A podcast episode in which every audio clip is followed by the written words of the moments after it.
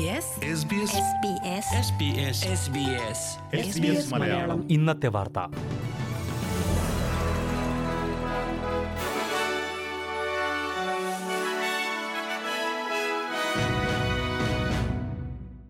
നമസ്കാരം. ഇന്ന് രണ്ടായിരത്തി ഇരുപത്തിരണ്ട് മെയ് പതിമൂന്ന് വെള്ളിയാഴ്ച. എസ് ബി എസ് മലയാളം ഇന്നത്തെ വാർത്ത വായിക്കുന്നത് ജോജോ ജോസഫ്. വെസ്റ്റേൺ ഓസ്ട്രേലിയയിലെ നാവിക കേന്ദ്രത്തിന് സമീപം ചൈനീസ് ചാരക്കപ്പലിന്റെ സാന്നിധ്യമുണ്ടായതായി ഫെഡറൽ സർക്കാർ. അമേരിക്കയുടെയും മറ്റ് സഖ്യരാജ്യങ്ങളുടെയും അന്തർവാഹിനികളെ സഹായിക്കുന്ന അതീവ പ്രാധാന്യമുള്ള നാവിക ആശയവിനിമയ കേന്ദ്രത്തിന് സമീപത്താണ് ഹൈടെക് ചൈനീസ് നിരീക്ഷണ കപ്പലിന്റെ സാന്നിധ്യം കണ്ടെത്തിയതെന്ന് പ്രതിരോധ മന്ത്രി പീറ്റർ ഡെറ്റൻ വ്യക്തമാക്കി. സംഭവത്തെ പ്രകോപനപരമായ നടപടിയെന്ന് വിശേഷിപ്പിച്ച പ്രതിരോധ മന്ത്രി ചാരവൃത്തിയായിരുന്നു കപ്പലിന്റെ ലക്ഷ്യമെന്നും കൂട്ടിച്ചേർത്തു. ചൈനീസ് ചാരക്കപ്പലിനെ ഓസ്ട്രേലിയൻ ഡിഫൻസ് ഫോഴ്സ് സൂക്ഷ്മമായി നിരീക്ഷിച്ചിരുന്നതായും പ്രതിരോധ മന്ത്രി പറഞ്ഞു. കഴിഞ്ഞ ഒരാഴ്ചയായി ചാരക്കപ്പലിനെ ട്രാക്ക് ചെയ്തിരുന്നുവെന്ന് പറഞ്ഞ പീറ്റർ ഡട്ടൻ ഇതിന്റെ കൃത്യമായ തീയതി വെളിപ്പെടുത്തുവാൻ തയ്യാറായില്ല. മെയ് ഇരുപത്തിയൊന്നിന് നടക്കാനിരിക്കുന്ന ഫെഡറൽ തെരഞ്ഞെടുപ്പിന്റെ വോട്ട് ലക്ഷ്യമിട്ടാണ് പുതിയ സുരക്ഷാ വെളിപ്പെടുത്തലെന്ന ആരോപണത്തെയും പ്രതിരോധ മന്ത്രി നിഷേധിച്ചു. അതേസമയം വിഷയത്തിൽ ലേബർ പാർട്ടി സർക്കാരിനോട് അടിയന്തര വിശദീകരണം ആവശ്യപ്പെട്ടിട്ടുണ്ട്. ഫെഡറൽ തെരഞ്ഞെടുപ്പിൽ വിജയിച്ചാൽ തന്റെ പ്രവർത്തന രീതിയിൽ മാറ്റം വരുത്തേണ്ടി വരുമെന്ന് പ്രധാനമന്ത്രി സ്കോട്ട് മോറിസൺ.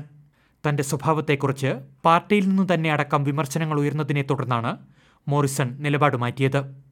തെരഞ്ഞെടുപ്പിന് ദിവസങ്ങൾ ശേഷിക്കെ പ്രതിച്ഛായ മെച്ചപ്പെടുത്തലാണ് മോറിസന്റെ പ്രസ്താവനയ്ക്ക് പിന്നിലെന്നാണ് വിലയിരുത്തപ്പെടുന്നത്. സ്കോട്ട് മോറിസൺ ഭീഷണിപ്പെടുത്തുന്നയാളാണെന്നും നുണയനാണെന്നും അടക്കമുള്ള നിരവധി ആരോപണങ്ങൾ അടുത്തിടെ ഉയർന്നിരുന്നു. എന്നാൽ മോറിസൺ ഇതെല്ലാം നിഷേധിച്ചിരുന്നു. അതേസമയം സ്കോട്ട് മോറിസന്റെ സ്വഭാവമല്ല സർക്കാരിനെ തന്നെയാണ് മാറ്റേണ്ടതെന്ന് ലേബർ നേതാവ് ആന്റണി അൽബനീസ് പ്രതികരിച്ചു. സ്റ്റുഡന്റ് വിസ ഉൾപ്പെടെ താൽക്കാലിക വിസകളിൽ ഓസ്ട്രേലിയയിൽ എത്തുന്നവർക്ക് പെർമനന്റ് റെസിഡൻസ് ലഭിക്കുന്നതിന്റെ തോത് കുറഞ്ഞു വരികയാണെന്ന് പഠന റിപ്പോർട്ട്. ഗ്രാറ്റൻ ഇൻസ്റ്റിറ്റ്യൂട്ടാണ് ഇത് സംബന്ധിച്ച റിപ്പോർട്ട് പുറത്തുവിട്ടത്.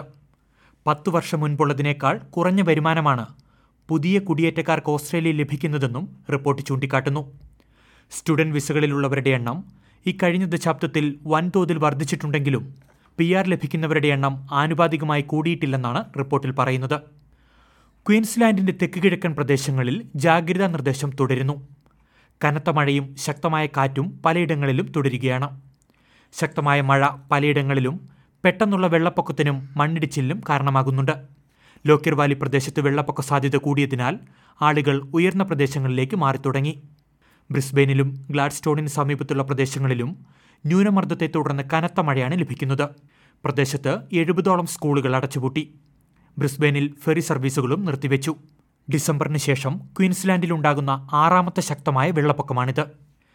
രണ്ടായിരത്തി ഇരുപത്തിയേഴിലെ പുരുഷന്മാരുടെയും രണ്ടായിരത്തി ഇരുപത്തിയൊൻപതിലെ സ്ത്രീകളുടെയും റഗ്ബി ലോകകപ്പിന് ഓസ്ട്രേലിയ വേദിയാകും. ഡബ്ലിനിൽ നടന്ന വേൾഡ് റഗ്ബി കൗൺസിൽ വോട്ടെടുപ്പിലാണ് ഇക്കാര്യത്തിൽ സ്ഥിരീകരണമുണ്ടായത്. വരാൻ പോകുന്ന രണ്ട് ലോകകപ്പുകൾ സാമ്പത്തികമായി തകർന്ന ഭരണസമിതിക്ക് ഉണർവുണ്ടാക്കുമെന്നും ഓസ്ട്രേലിയൻ റഗ്ബിയെ പ്രതാപകാലത്തിലേക്ക് തിരികെ കൊണ്ടുവരുമെന്നുമാണ് റഗ്ബി ഓസ്ട്രേലിയയുടെ പ്രതീക്ഷ. ഇനി പ്രധാന നഗരങ്ങളിലെ നാളത്തെ കാലാവസ്ഥ കൂടി നോക്കാം. സിഡ്നിയിൽ മഴയ്ക്ക് സാധ്യത പ്രതീക്ഷിക്കുന്ന കൂടിയ താപനില ഇരുപത്തിരണ്ട് ഡിഗ്രി സെൽഷ്യസ്.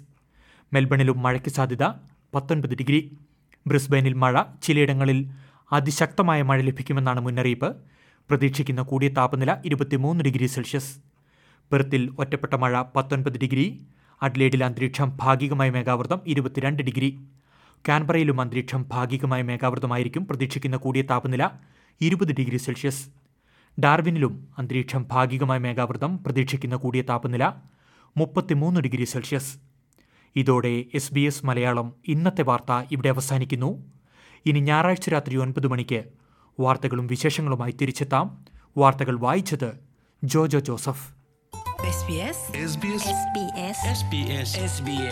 SBS ഇന്നത്തെ വാർത്ത.